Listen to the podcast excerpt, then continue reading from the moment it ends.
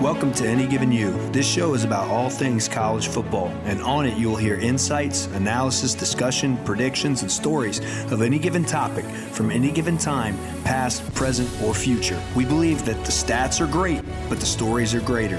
And you should listen if you have a passion for the game and what makes it great. We're going to talk about touchdowns and touched lives. Come with us on a journey that extends beyond the field of play. We will talk wins, losses, and coachable moments learned on the football field and taken to the classroom, workforce, home, and even the battlefield. Division 1 to Division none. Five-star recruits to walk-ons, it doesn't matter. If it's college football, it's worth the story. I'm your host, Michael Megan, U.S. Army Ranger and a former college football player, and more importantly, a lifelong fan of all things college football. Whether you are a casual fan, a fanatic, a coach, a player, or just a person that loves great stories, then huddle up and commit at Any Given U.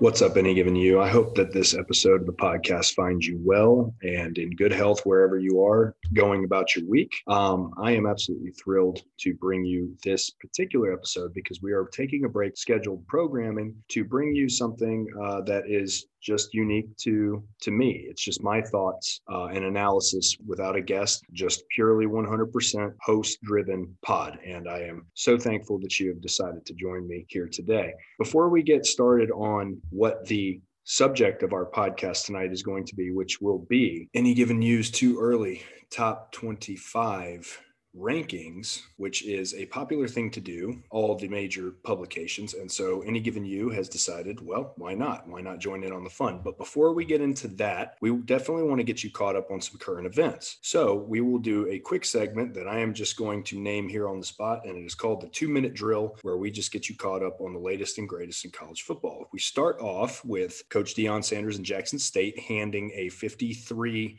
to nothing beatdown to their opponent in Coach Sanders' debut. Unfortunately, the victory was a little bit marred by some shenanigans that happened in the press conference, Coach Sanders was convinced that somebody had stolen some of his personal possessions, but upon further review, uh, those possessions were just in his office. So I hope that that doesn't cloud the win too much. But congratulations to Coach Deion Sanders on his very first win as a college head coach in dominant fashion there at Jackson State. Texas Tech gets Oregon transfer QB Tyler Shough. He will uh, be leaving Eugene and taking his talents down there to Lubbock. And so Texas Tech is a program that hasn't had a lot to celebrate over the last few years. So hopefully this will be a shot in the arm for their program, picking up some elevated talent at the quarterback position. Speaking of quarterbacks, Luke McCaffrey, former Nebraska QB and four star recruit, announces that he will play for the Cardinals uh, in this upcoming season. So, definitely interesting situation to watch there.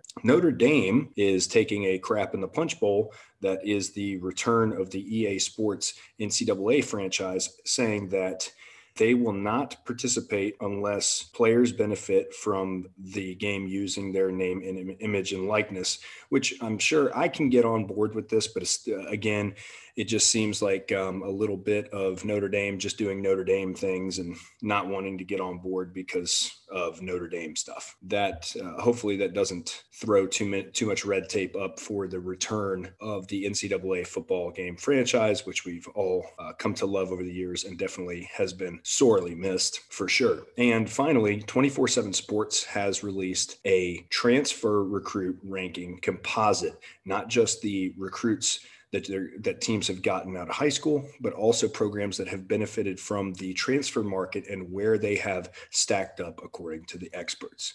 And that concludes our two minute drill, folks. And now we will get into Any Given U's too early top 25 rankings. And we will start with the number 25th ranked team, Coastal Carolina Chanticleers. And so in 2020, this team enjoyed an 11 and 1 record. They went undefeated in the Sun Belt. They have six starters returning to the offensive side of the ball. They have six returning on defense, two in special teams. And uh, they have some pretty heavy projected losses. Defensive end Tarron Jackson, running back CJ Marable, uh, the center Sam Thompson, Silas Kelly, linebacker Teddy Gallagher, defensive tackle CJ Brewer. You know, these guys were all sort of household names by the end of the year, at least in Sun Belt Conference terms, if we're if we're speaking. The Chanticleers were a very uh, interesting team to watch. They got an opportunity because of what 2020 kind of threw out there as far as cancellations, as far as staggered start for the season to actually get in prime time position and be seen on national television more times than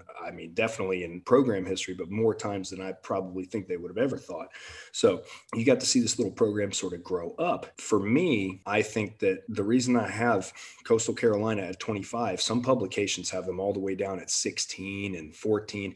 The thing is is I think a lot of these teams albeit they were good football teams sort of rose to the top when I'm talking about these group of 5 teams sort of rose to the top because of what 2020 and just kind of how that played out. There were teams that in a normal year probably would have never had any business cracking the top 25. And so I don't mean to be a hater or anything like that. They are a good football team and I I definitely enjoy watching Coastal Carolina. I think they're a very well coached team and they definitely punch above their weight class, but I cannot justify putting them any, any further than 25th in the top 25. They do make my tw- top 25 list, however. So, quarterback Grayson McCall is expected back after throwing for 2,400 yards, 26 touchdowns as a redshirt freshman. Uh, Jaivon Heiligh and uh, Isaiah Likely will be returning to throw to. So it is highly likely that his completion percentage should stay high. I'm sorry, really cheesy joke there, folks. But the Chanticleer's offensive line features three seniors and is bolstered by the return of guard Trey Carter. Reese White and Shamari Jones will get the bulk of the carries with CJ Marable's departure. Again, I think Coastal Carolina is a good squad that proved their mettle in 2020. And for that reason, I do have them at, t- at 25. But the star power that they're losing off of that team team. Uh, I doubt that they'll finish the year ranked in the top 25 unless, again, they just they have to go undefeated in conference, and obviously they need to win their matchup. Very likely that they will win the matchup against Kansas, playing them for the third time in a row. But we'll see what happens. At number 24, I have the Ole Miss Rebels. To me, the Rebels have the making of a top 25 team if their defense improves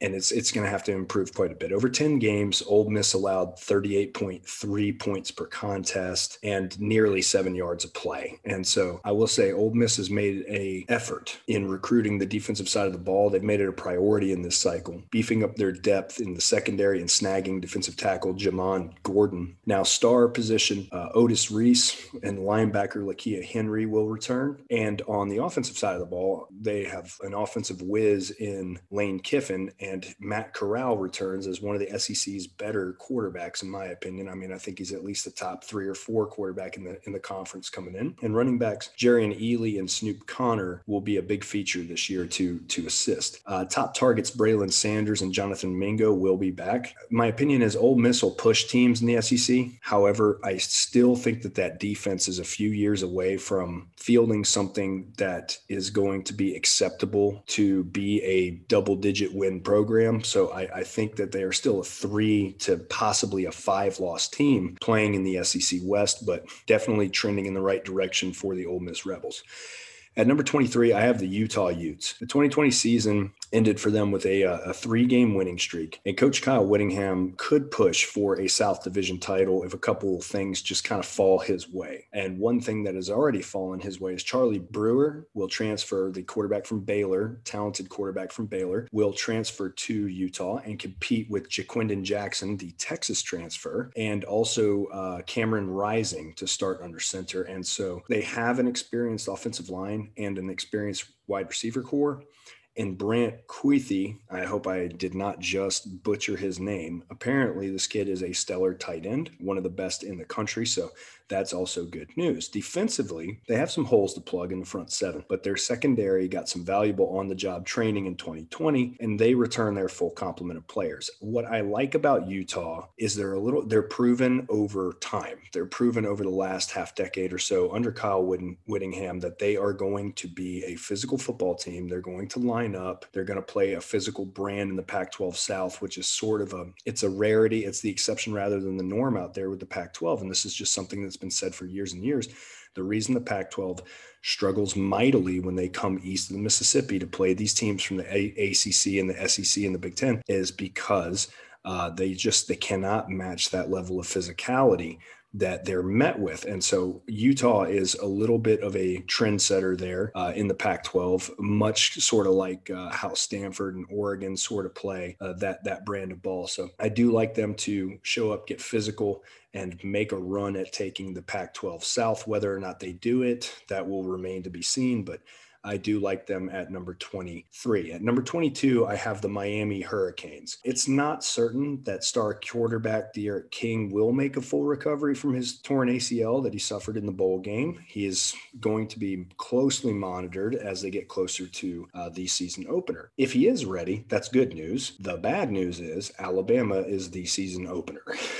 so Miami is a team that's had major concerns in pass protection. They've allowed 30 sacks last year, and honestly, I think they would have allowed a lot more if D'Eriq King wasn't so athletic and able to avoid some of that pass rush. The Canes also lose several big time players in 2021 in Jaelan Phillips, Quincy Roche, Brevin Jordan. The wide receiver group has considerable progress to make as they led the ACC in drop passes, right? The Canes do, however, return a deep stable of backs with uh, Cameron Harris, Chaney, and Knighton returning. Defensively, Miami will take a hit to what they do best, and that is rush the passer. The addition of the Tennessee transfer DeAndre Johnson may ease the pain a little bit, but the Canes uh, have a nasty schedule. They take road trips to Florida State, Pitt, and UNC, in addition to opening the year in Atlanta against Alabama. And they're they they have a non-con scheduled with App State, who's no pushover either. So uh, honestly, for the for for the Hurricanes, I think they're a couple of years away from still being that sort of perennial top 20, top 15 team. I think they will be outclassed badly by the Alabama Crimson Tide in their opener. I do not see them beating UNC. I could actually see a spirited competition with Florida State, a much more competitive game this year from the Seminoles than what we saw last year. Pitt is an absolute mess. They don't uh, they don't really threaten me at all. So I do I do like them in that matchup. Um, and they better not sleep on App State either. So I you know personally I don't know if the Miami Hurricanes fall out of the top 25. I think by the time the season ends and it all shakes out, they are in the top 25. But I think they're going to be closer to that 25 spot than that number one spot. At the next spot at number 21, we have the Texas Christian University Horned Frogs, TCU. Gary Patterson's team won five out of their last six and beat Oklahoma State 29 to 22 last year. Now, TCU has one of the best returning production rates in the country at 86%. Max Duggan will have plenty of experience, targets to hit, and good depth at running back. The offensive line is the concern, but stays largely intact and is expected to, I would think, improve. As you keep an offensive line together, they it's kind of like wine. They age a little bit better, uh, hopefully. Now, they were a mess last year, but at least all of them are coming back, or most all I think all but one is is returning. Gary Patterson will. Uh, he'll field another solid TCU defensive unit. I think though, I think something that is an identity of Gary Patterson teams. Defensive end, Ochaun Mathis and cornerback Travius Hodges Tomlinson will anchor that unit. Uh, two very, uh, very promising rising stars in the in the Big 12. Both California and SMU come to Fort Worth in non-conference play. I think those are two winnable games for the Horned Frogs. But TCU does face a tough road slate. They have Iowa State uh, in Ames. Obviously, they have Kansas State up there in Manhattan. They go to Norman to take on the Sooners, and they will go to Stillwater to take on Oklahoma State, who will be obviously bent on revenge. I think they will lack, likely lose two of those four games at minimum. I think they I think they go 500 on that road stretch there, but uh, I do like TCU's uh, projection for this upcoming season enough to put them at number 21. At number 20, I've got Washington. The Huskies performed well under first year head coach Jimmy Lake. Quarterback Dylan Morris showed progress uh, even in the short season, he is coming back as well. And uh, running back Sean McGrew has opted to return for an extra year.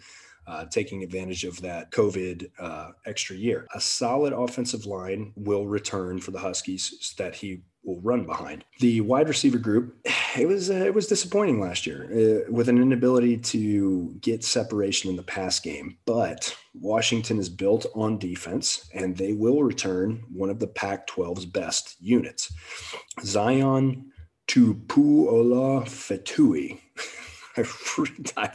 Here, let me try that again. Zion Tupu Ola Fatui. Okay, there we go. And Ryan Bowman form uh, an energizing duo of, of edge players, uh, in particular in pass rushing. And with Trent McDuffie securing the secondary, I think that they will, again, field a very good defensive unit for at least Pac 12 standards. An early test at Michigan definitely remains on their schedule in 2021. So we'll see how they handle that contest in Ann Arbor. But Oregon, UCLA, Arizona State, and California all come to Seattle. And so that uh, that's good if you are a Huskies fan. At number 19, yep, I'm doing it. I have the Auburn Tigers.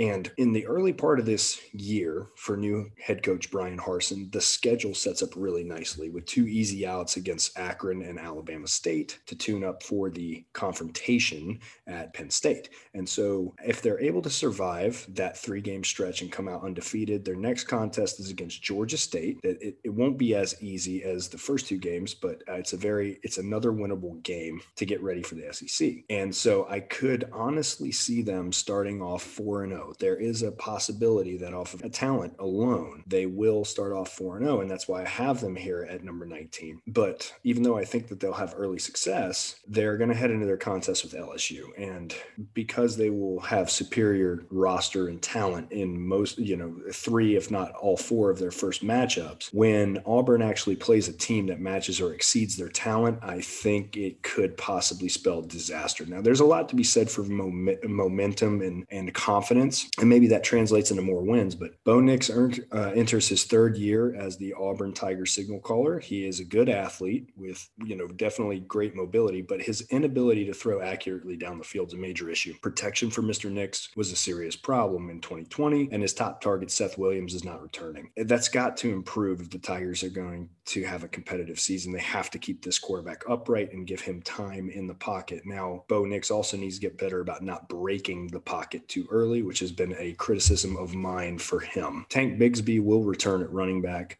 Defensively, they return a solid linebacker core and a defensive line who should improve at the point of attack. And then Smoke Monday, Christian Tutt, and Roger McCreary are guys I feel like they've been there for 10 years, but they will lead another talented Auburn secondary. But Auburn's home stretch of the schedule is brutal. I mean, they have games versus LSU, UGA, Texas A&M, and Alabama. And you know to be honest i don't see the tigers finishing the year ranked. I think that they're going to lose five or six con- contests. I, I, I do i do think that. Now i'm not this isn't a win totals pod but i do i just have a feeling that you know they'll have some early success but once they have to play this murderers row schedule here on the home stretch of the season i think it's going to take a toll. At number 18 i've got lsu and uh, last year, or I should say this year, heads really rolled in Baton Rouge after the 2020 season left the Tigers at five and five. And so 2019, you know, obviously that was lightning in a bottle for the Bayou Bengals. And 2020 was more like a lightning bolt to the face. And so Coach O fires Bo Pelini. He reassigned Steve Ensminger to an analyst role and he released passing game coordinator Scott Linehan. Now, LSU hires uh, Jake Peetz from the Carolina Panthers who has a connection with Joe Brady. And obviously, it's, I mean, it's so obvious. You know, it's almost like Coach O is just hanging on the phone at night. like obsessing over an ex. Uh, you know, he's he's looking for anything to tie that connection back to Joe Brady and try to get that magic in the in this in this passing scheme and this this tailor-made NFL attack. But uh, maybe this will be the hire that get that gets that jump started. Now, despite the massive overhaul in coaching, which I you know we saw spelled disaster for teams last year with the with how 2020 was unique, teams that got caught in coaching overturn or huge roster overturn or both definitely suffered. But LSU has a boatload of talent coming back. They have eight starters on offense, they have eight starters on defense, and uh, LSU wraps up the 2021 recruiting cycle with the third overall class. And so that is also going to help. I would expect talented freshmen like Maason Smith and Derek Davis Jr. to make an, an immediate impact, at least on the defensive side of the ball. And quarterback Myles Brennan will return from abdominal sur- surgery or and will battle Max Johnson, son of Brad Johnson, for the starting quarterback job. And I will say this I have some inside sourcing information that Max Johnson's an absolute beast. And so whoever does win this quarterback job is going to be a stud. And there will be a stud waiting in the wins should, you know, the, the level of QB play falter or an injury happen. So good quarterback position for LSU. Receiver Kayshon Boutte was a pleasant surprise and there are plenty of tailbacks on hand at LSU. The return of several junior and senior linemen gives the Tigers uh, at least hope heading into next season, but it will be hard to contend with Texas A&M's physical play, and Bama isn't done yet, folks. So um, plus, they get a visit from a pissed off Gators team that they embarrassed and Ben Hill Griffin last year. And I do see, I, I will say this, I do see LSU climbing in the rankings uh, from 18. I see them trending up, unlike Auburn, who I would see trending down before the end of the year. At number 17, we have Indiana. Now, Indiana potentially has 19 starters coming back on the offense and defense. It seems as if Coach Tom Allen is only getting started there, and they're led by an incredibly talented secondary. The Hoosiers ranked fourth in the Big Ten in scoring defense at just a hair over 20 points per contest. And although Allen is searching for a new defensive coordinator after his uh, last DC, Kane Wommack, took the job at South Alabama, Michael Penix is recovering. Uh, from ACL surgery in his right knee. Um, he will be monitored closely heading into the season, but uh, Indiana also picks up a pair of SEC transfers that should help out.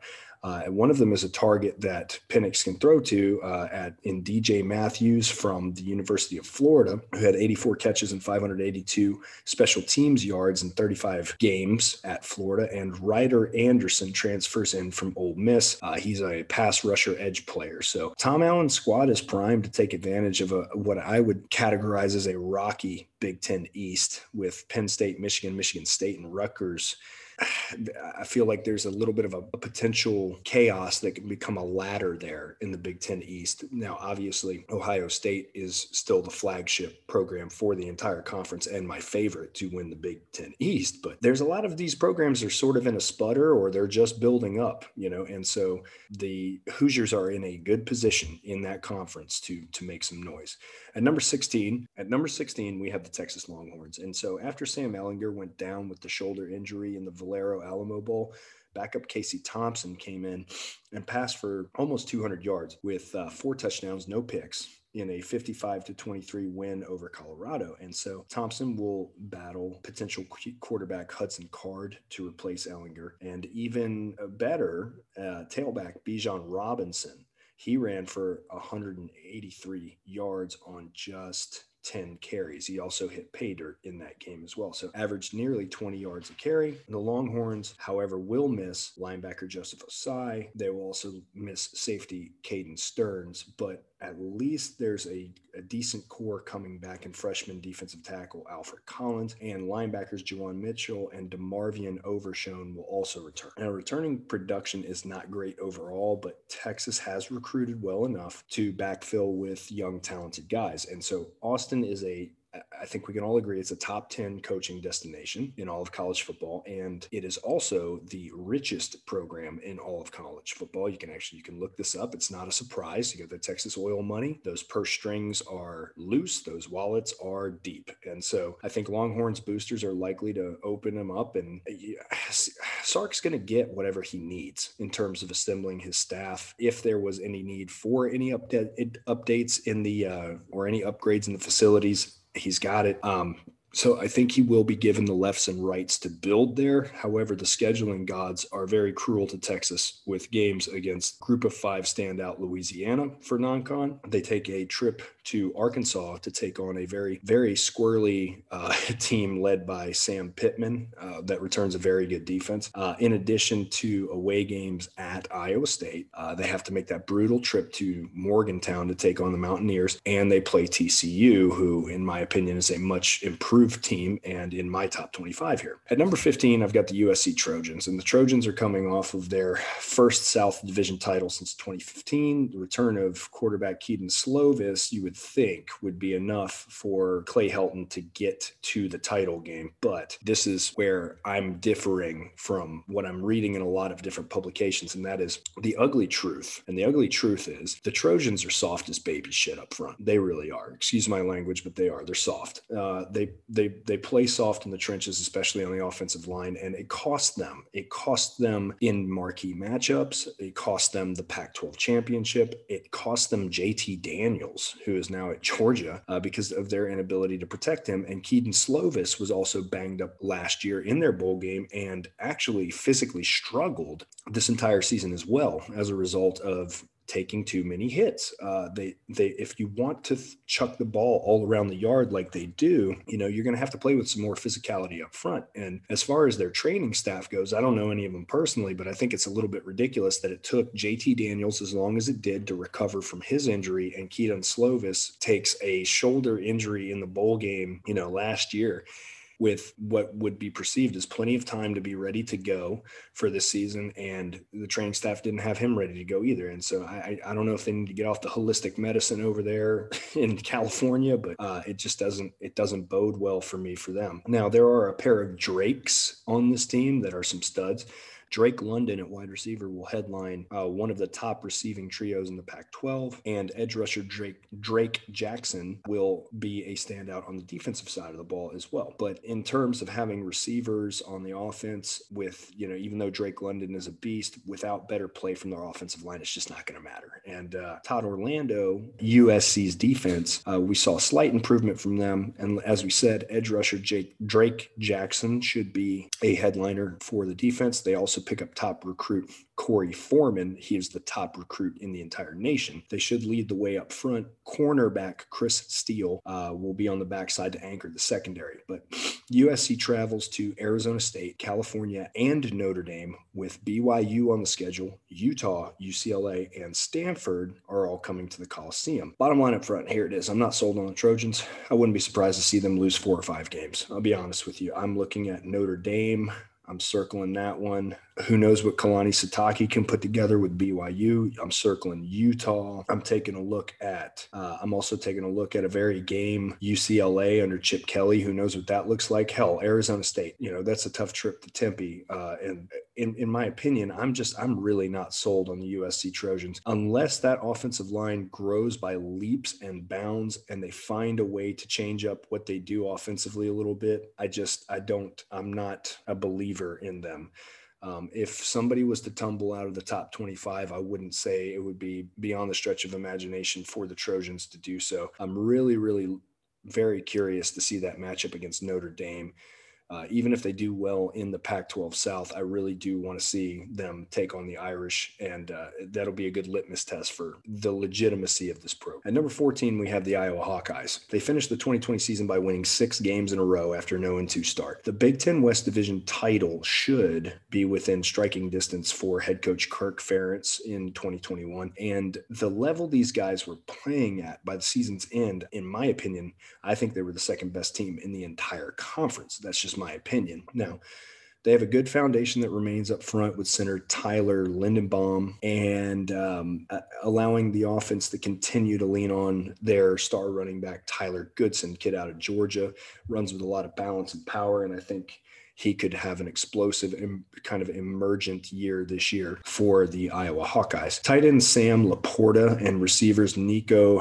Ragaini and uh, Tyrone Tracy are back. Now, defensively, they have to re- replace quite a bit, but defensive coordinator Phil Parker was able to pitch a beauty last season, and he held opponents to 16 points per contest, only 4.3 yards per play. I'd expect Iowa to retool their defense. They send they sort of play a bend but don't break defense anyway. They're not like they're not any kind of suffocating defensive unit, but they play solid year in and year out. And so that style of defense with play clock management, field position battle, the just the way they play stylistically, they don't shoot themselves in the foot. I think they'll be in a good position to snag enough wins in the Big 10 West to make a push to either win that division and represent, you know, in the championship game or at least uh, finish in the top 25. At number 13, we have the Florida Gators. Now, Dan Mullen's team has a lot of work to do if they want to get back to Atlanta. They had an offense that was a machine last year. They averaged 7.3 yards per play. They averaged almost 40, damn near 40 points a contest. They have to replace quarterback Kyle Trask. He accounted for over 4,000 yards and 43 touchdowns. Receivers Kadarius Toney, listen to this, listen to this. Kadarius Toney was responsible for 70 catches. Trevon Grimes had 38. Tight end Kyle Pitts had 43, and they're all gone. Emory Jones is obviously the front runner at the quarterback position. He's been a guy who's been waiting in the wings for a few years. He is different in style than than Kyle Trask for sure. Um, the Gators may get the shot in the arm needed in the run game with the addition of Demarkcus Bowman uh, from Clemson, the talented former five star recruit. Offensive line is a question mark with four guys eligible for the draft. I don't know how many are actually going to return. I I'm not sure, but cornerback Kaiir Elam and uh, defensive end Brenton Cox Jr. and uh, also the other defensive end Zachary Carter will lead the effort. Uh, at least in the defensive front, and they're going to need to see in a lot of improvement uh, from from 2020 to this season. Also, they have picked up Penn State transfer Antonio Shelton, uh, who's an interior defensive lineman. I think that that could be a good boost. Now, we'll say this tough schedule for the Gators with Alabama, LSU, and Georgia all on the docket. And uh, to be honest, I see them losing a lot of ground in the rankings. Who knows if they finish in the top 25? I think they will finish in the top 25, but possibly not. I mean, the thing with the Florida Gators is they have to replace a ton, an absolute ton. And unless their defense takes a quantum leap to keep them in, in some certain contests, uh, I just think that they're going to be sort of outclassed offensively this year with everything that they've lost. Now, Dan Mullen is an offensive, you know, kind of whiz, and he has found ways to produce offense. You know, I'm thinking even when he was at Mississippi Mississippi State with a quarterback like Nick Fitzgerald, who was basically a, a, a tight end sized running back. But uh, we'll see what happens with the Florida Gators. They they lose a ton of talent, so uh, it'll be really interesting to see what they do there in Gainesville. At number twelve, I've got the Oregon Ducks. The Ducks won the Pac-12 title without winning their division. They, you know, de facto went to the championship game because the Washington Huskies could not could not uh, play in that contest. I don't think it would have mattered either way. Uh, I think either one of those teams is still beat you know defeats USC. They did lose to Iowa State in the Fiesta Bowl badly. Actually, they they got their ass handed to them. Overall, Oregon fans probably anticipate a little more out of uh, Mario Cristobal being in his third year, but the Ducks were minus several of their most productive players due to opt outs. Boston College graduate transfer and Anthony Brown took a lot of snaps in the Pac 12 championship game, the bowl game, and obviously that has resulted in quarterback Tyler Shough, as I mentioned in the two minute drill at the beginning of this episode. He is going to be in Lubbock as a Red Raider. So I think it's safe to say we sort of know who's going to be the quarterback headed into this next year. Um, and uh, the Oregon defense has three budding stars as well. I, now, if you follow college football, you already know one of those guys is Kayvon Thibodeaux. He is an absolute monster at uh, defensive end, and I think he will have a big breakout year this year for the Ducks on a full season, on a full off season as well. And uh, they also have Mase Funa and Mykael Wright on the defensive side of the ball to add to the star power, and also they have picked up linebacker Justin Flowe and cornerback Dante Manning, uh, who should help bolster that unit as well. Uh, plus, uh, flipping back to the offensive side of the ball uh, in Oregon's backfield, uh, Dye and Verdell do return to the Ducks for a good one two punch that should be really fun to watch. Now, these guys are my favorite to win the Pac 12 from a physicality standpoint alone, and, you know, mixed with the level of talent they have obviously recruited. They have what I would call, you know, a combination of a, maybe a Stanford, Utah physicality with a USC, Washington level recruiting. They have recruited the best in the Pac 12. They have the athletes, they have the size. So they are my favorite. But Washington, Stanford, and California will also have a vote in that um, and those should be pretty good physical games to be played. At number 11, I've got the Wisconsin Badgers. They showed flashes of what they could have been last year before their COVID 19 outbreak and the way that they decided to handle that uh, extremely conservatively, but that's neither here nor there. Graham Mertz will be back under center, and Wisconsin comes off a 2021 recruiting cycle that is a historically good class for that program. Wisconsin's strength will still be its power running attack behind the next, I don't even know who they are, NFL caliber unit up front. I mean, the, you know, Wisconsin produces offensive linemen. You're never going to have a problem with the offensive line at Wisconsin. You're just not. It's in their DNA. They know who they recruit, they know how to develop them. So that unit will always be fine. Jim Leonhard's defense, once again, will be ranked in the top 10 in scoring and total defense, or should be. And uh, with linebackers Jack Sanborn and Leo Chenal returning, the unit will be among the best in FBS in 2021. I, I fully anticipate as long as they can stay healthy. Iowa will be their toughest test in the West, but I would also be leery of Minnesota and their very high returning production rank. At number 10, I am going to go ahead and slip the Notre Dame Fighting Irish in here. Coach Brian Kelly's team has won at least 10 games in five out of his last six years. And despite both sides entering you know 2021 with question marks. I think another you know double digit win season is it's just the standard. It's what they're going to do. Now ian book moves on to the nfl but they do pick up Wisconsin transfer Jack Coan and Drew Pyne and Brendan Clark and freshman Tyler Buckner are all going to be basically in a four way battle for the job under center. So uh, a lot to evaluate there, but Brian Kelly will have his pick of, you know, he's when you have a loaded quarterback room, you know, I think we can go ahead and put the assertion that when you have four or five quarterbacks, you have none to bed because it obviously worked out for Clemson. It's obviously worked out for Georgia. It's obviously worked out for Ohio State to have crowded quarterback rooms. Uh, Alabama is another example because, you know, as the, as the world turns, you have you have the most important position well stocked and you have guys you can lean on. And so uh, I think this is a good thing for Notre Dame. With a new quarterback stepping in, uh, the Fighting Irish need to lean on the one-two punch in the backfield. Uh, and I think running backs Kyren Williams and Chris Tyree. I, I, did preview Kyren Williams coming into last year. I said he would be a household name by the end of the year. He pretty much was or is. This duo will be running, and they run hard. They will be running behind a revamped offensive line. But again, Notre Dame is another one of those teams. If you asked me, you know, top five, top 10 at the most college football teams that produce offensive linemen, at least in the last several years, it Notre Dame's right up there.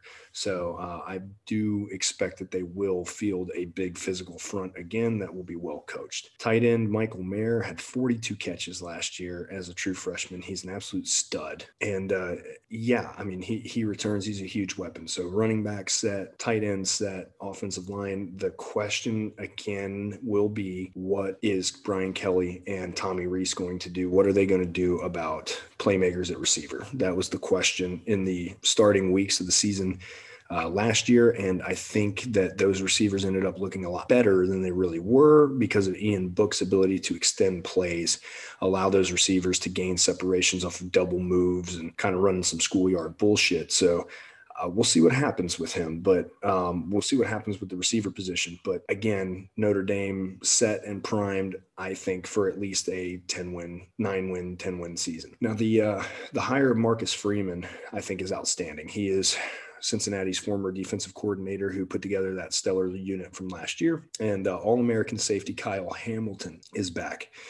And there's enough talent and depth to really sort of mitigate losses at those at you know at the level levels on the defense. Now listen to this matchup, these matchups for the Notre Dame Fighting Irish. We have Wisconsin, Cincinnati, North Carolina. And I think those will be tough matchups for Notre Dame. Mm-hmm. Stanford is also on the schedule. The reason I bring them up is because they do play with a very high level of physicality out there on the West Coast. And so it's almost like the Irish literally picked all the most physical opponents that they could think of. UNC is much more physical than people think. So my thing is when they play the brand of ball that they play against other physical teams, it's going to be strength on strength. And I wouldn't be surprised if we saw the injury bug bite Notre Dame pretty hard before the end of the year. However, I do see the Irish finishing ranked in the top 25. At number nine, I have Texas A&M. If they hope to win an SEC West title and get to Atlanta, it's going to depend on an offense that is being revamped following the departure of Kellen Mond and a couple of starters up front on the offensive line. The backfield, however, is deep.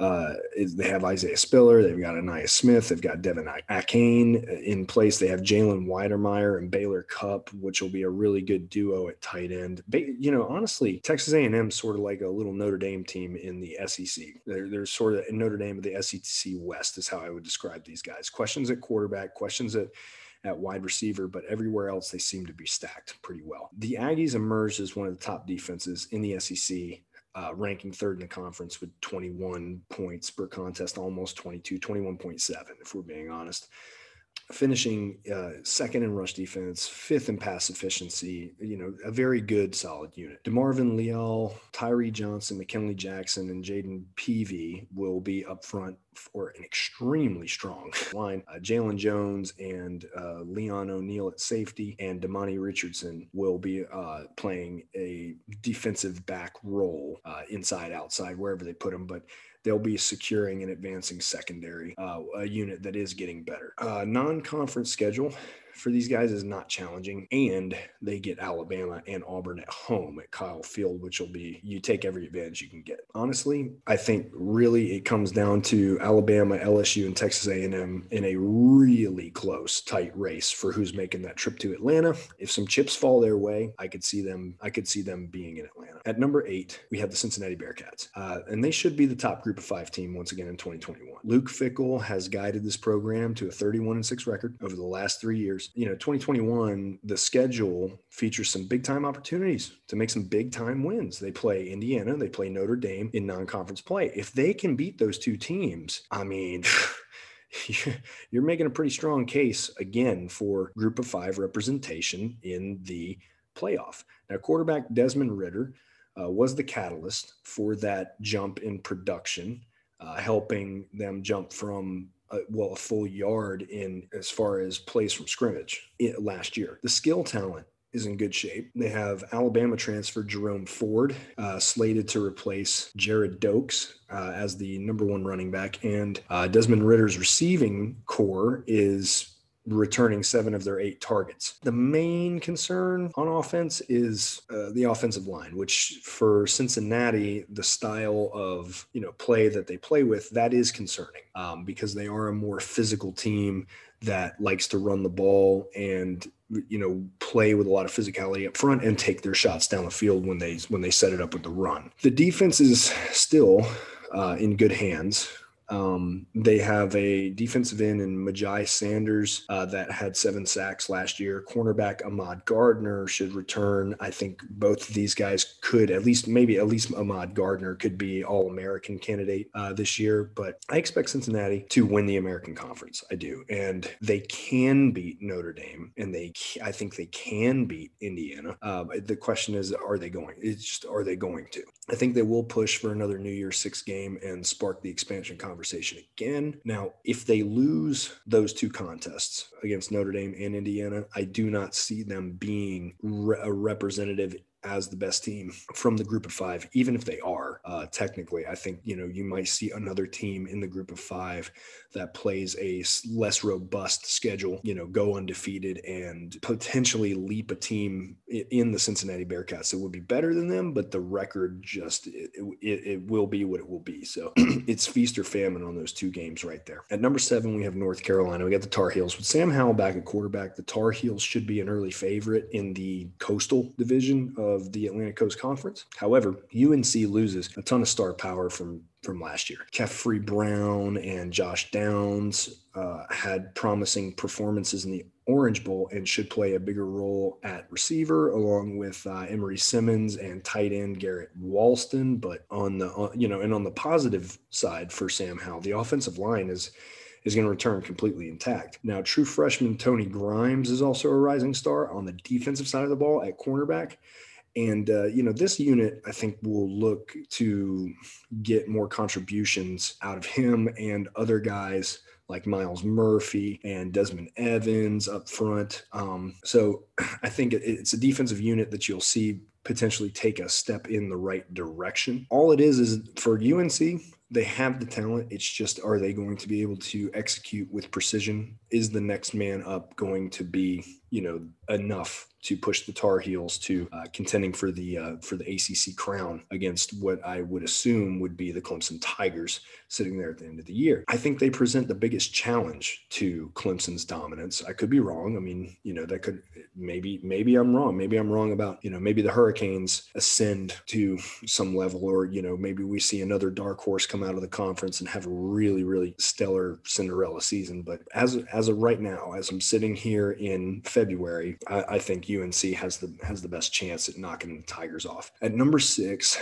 I've got the Iowa State Cyclones, and Matt Matt Campbell is a hell of a coach, and, and his program is positioned for another run at a conference title. Quarterback Brock Purdy, running back Breece Hall, and receiver Xavier Hutchinson are back and you know you want you want that triple triple threat on the offensive side of the ball, which they do. And then oh by the way, you throw in a guy like Charlie Kolar at tight end, who's an absolute matchup nightmare.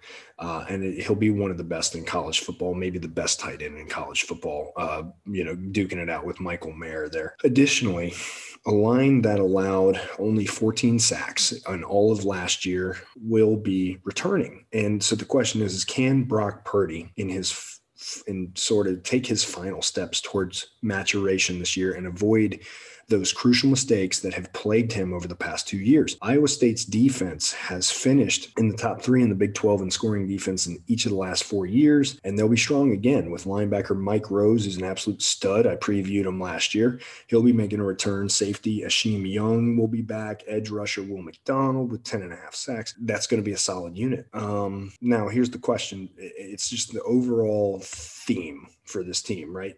It's sort of like UGA with their Bama problem, right? Can Iowa State, do they get over the Oklahoma hump? Can they? Can they actually finish it? I think this is a capable squad and it's now or never. I do see Iowa State finishing ranked in the top 25 for sure, possibly finishing ranked in the top 10, possibly ranked in the top 5. They have a ton of returning production. If they can stay out of their own heads and you know stay out of their own press clippings and stay focused on uh, what it is that they need to do, which I think Coach Matt Campbell will do a really good job of doing that. I, I think they're primed to really challenge Oklahoma for Big 12 supremacy. And honestly, uh, you you could see a situation where the Big 12 has some representation again in the college football playoff, and it would be nice to see a team besides Oklahoma uh, sitting there in the playoff. At number five, I have the Clemson Tigers. Yes, I said it. Number five, fight me. The gauntlet has been thrown down. Let the squabbling begin.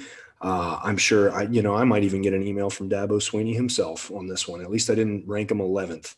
But uh, anyway, the Clemson Tigers, I have them at fifth. And it, this has a lot to do, I'm sorry, but it has a lot to do with what they're losing. Trevor Lawrence is off to the NFL. The quarterback position's in good hands with DJ Uiagalelei, but, you know, he's ready to step in. But again, how much of his success can we attribute to teams just not really being ready to defend him? They have not, they didn't have a lot of tape on him. They didn't have, so yeah, he had, he had talented dudes around him uh, to help him out. Um, and yeah, he balled up there in South Bend, but they still come off with that loss.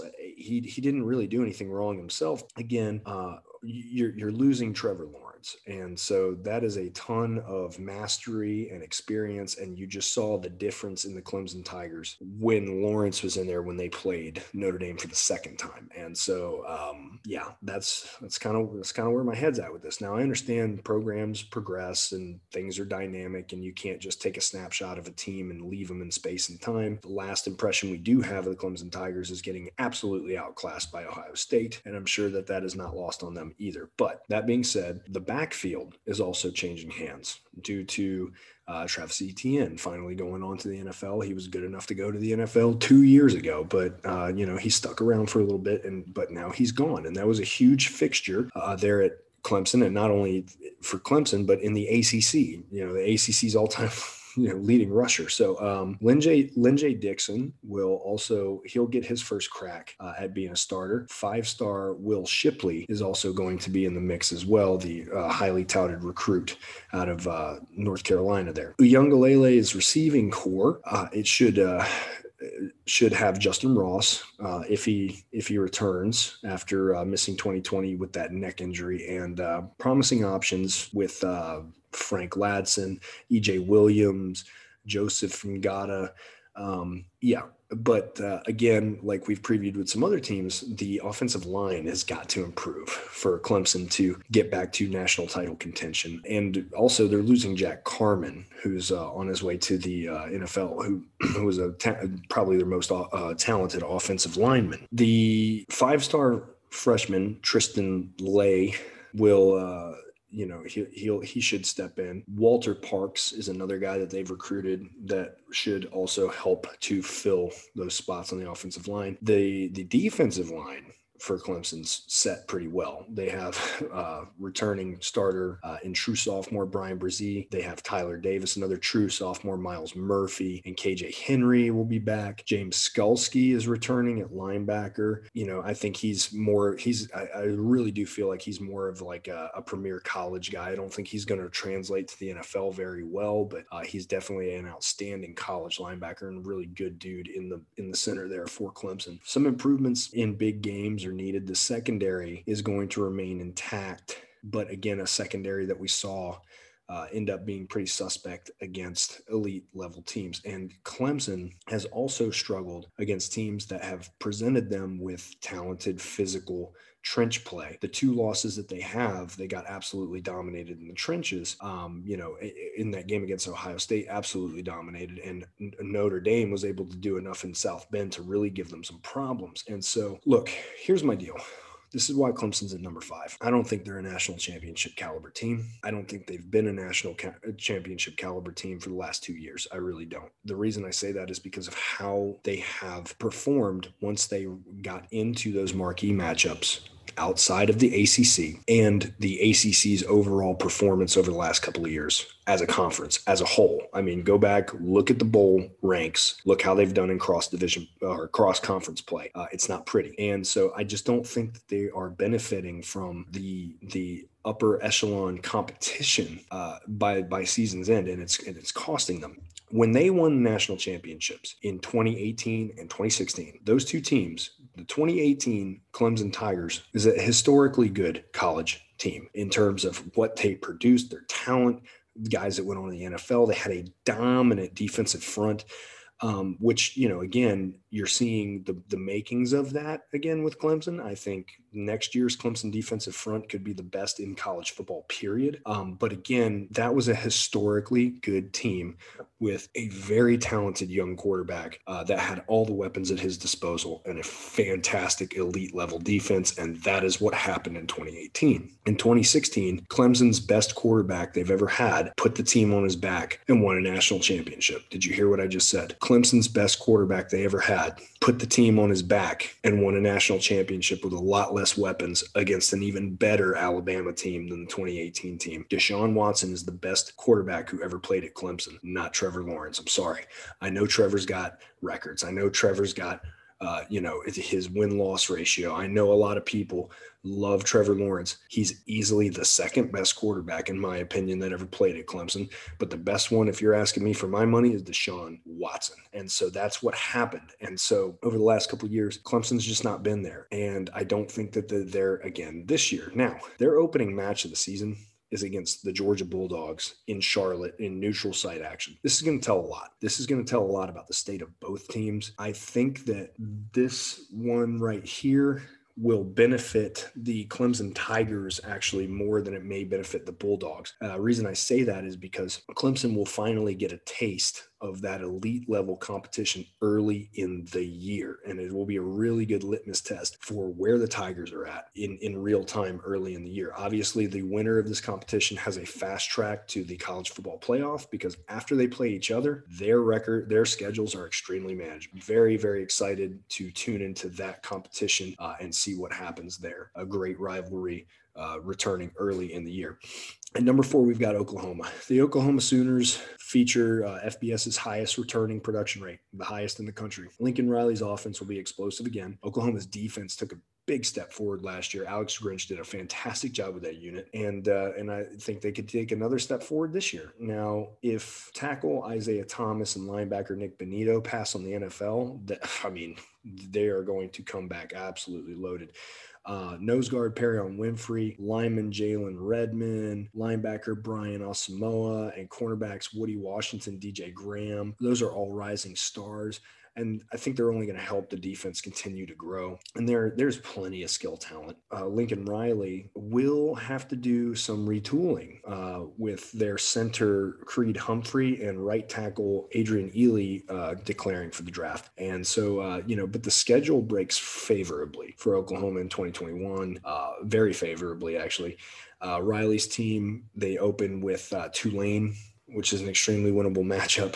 Uh, they play Nebraska in non-con again, an extremely winnable matchup, and then they should be off and running in conference play after that. Again, Iowa State, a big hitter in the conference now. Texas is always going to be a tough matchup, but uh, I think that they will be highly favored in most of their matchups this year. At number three, I do have Ohio State.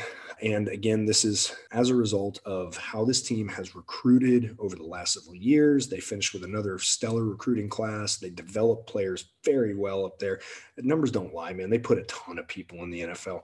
They are very, very good at what they do from a recruiting and player development standpoint. And the Big Ten East is super rocky right now. Actually, the entire conference really is.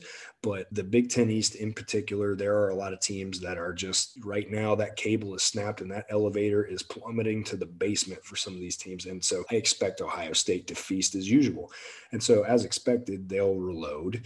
Um, they'll return. They'll be the team to beat in the Big Ten. And uh, CJ Stroud and Jack Miller III, uh, as well as five star Kyle McCord, will you know go at it for who's going to run this high powered offense. Now, Chris Olave could leave early for the NFL draft, but I don't believe he's doing that. Actually, I think he has announced he's going to return.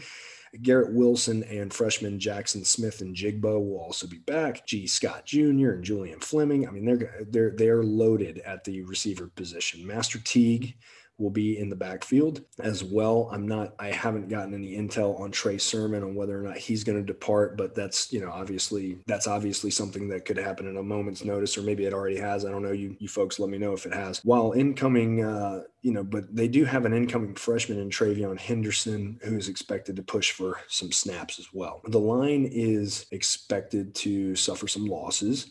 Uh, they, you know, Wyatt Davis uh, is I think, you know, going to move on to the NFL, but there's plenty of talent to build around. The defense is going to have its share of losses. Um, eight of their top 10 tacklers are seniors uh, from 2020, and other players could leave for the NFL. Uh, and that means that Kerry Coombs and Greg Mattison will, will have to, you know, kind of lean on Zach Harrison, um, defensive tackle Taron Vincent, uh, Sevyn Banks at um, in the secondary. Keep the defensive prowess of the Buckeyes. But again, my favorite in the Big Ten East and a team that I think will pick up steam as the year goes on and will certainly not lack enthusiasm with the amount of youth that they do have out there. Uh, a huge matchup, huge matchup with Oregon is going to be very telling for the state of both the programs. Uh, the Buckeyes do host them at home. Look out for a vengeful and experienced Indiana team and Michigan this year. The reason I say Michigan is this they were an absolute dumpster fire last year. Josh Gattis's offense didn't take off the way it was supposed to. Don Brown's defense, you know, obviously, yes, okay, it was ugly. Michigan has continued to recruit at a high level. They signed the top 10 overall class still. Jim Harbaugh has a contract extension. He's not going anywhere. There's, there's at least a solid, solidified, you know, kind of foundation there at Michigan to build on. And uh, eventually, they're going to win one of these matchups with Ohio State just by the law of averages alone. If there was a year to do it, this is it uh, for, for them. This is it to get that win notched in the column because Ohio State does have so much youth and inexperience coming out there. But in terms of raw talent, they are a top three team. At number two, I've got Georgia. Yes, I know. Everybody start the booze. The Homer has put Georgia at number two. Kirby Smart has led the Georgia Bulldogs to a 44 and 9 record over the last four years. But the next step for the program is to get back to the national championship game and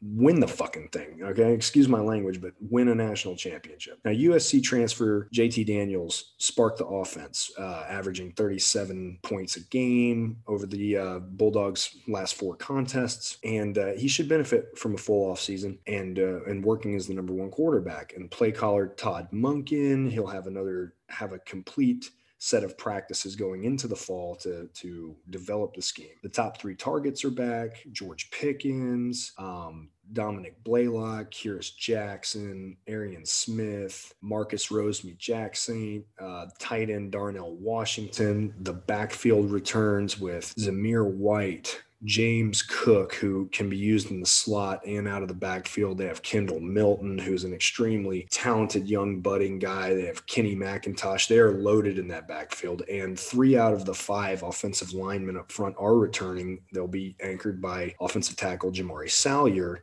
who's probably their best offensive lineman up front. And then, uh, you know, Matt Luke will will have to do some shuffling, but I think he will put together a very good uh, offensive front five there. Georgia's defense led the SEC uh, by holding teams to just 4.86 yards per play in 2020, and uh, I think 19.5 points per contest, or maybe right at 20 points per contest. They've recruited elite. They have elite level recruiting that is going to help them fill some inefficiencies there. They're going to plug the holes that they need to, particularly in the secondary. They have guys like Kelee Ringo that's going to come out and emerge as probably you know a very good young cornerback. They have Lewis Cine back there at safety still. They are you know they are losing some guys, but they they have recruited at such a level that they're going to plug in these four and five star guys and get them coached up. They've also added Will Muschamp as defensive analyst to assist on that side of the ball. So retooling that defense, I you know if if Georgia if Georgia falls naturally on one side of the ball versus the other under Kirby Smart, it's obviously the defensive side of the ball. So I, I would expect guys like Kendall Milton and Jalen Carter, and some of these very, very talented guys who were true freshmen who are going to come in and be true sophomores. There is a core of true sophomores and true juniors that is outstandingly talented. Uh, and it seems that they have their quarterback situation figured out. A lot of people like to say that Alabama's got pushed the hardest last year by um, Florida and Ole Miss. And yes, in terms of putting points on the scoreboard, in terms of pushing Alabama to have to continue to score high amounts of points, maybe, yeah, yeah, you're right about that from that perspective. However, Georgia was the only team that Alabama trailed to for any significant amount of time. It was 24 to 20 at halftime in Tuscaloosa with the Dogs, uh, with a, a two star quarterback at the helm in Stetson Bennett. So this is a team that is right there. They have been a thorn in Alabama's side over the last couple of years, giving them very close contests giving them scares. Uh, and I think that this is the year where they can finally take a step forward, but they, they're going to have to do it. And, uh, instead of talking about it, they're going to have to be about it. Speaking of Alabama, you guessed it. There's my number one team. And I have two words for you as to why Nick Saban. Okay. I understand what it is they're losing. Did they lose Coach Saban? No, he's still there. So he's still going to produce an outstanding product on that field. And until somebody throws the shot and knocks these guys off the mountain, they're they're my number one.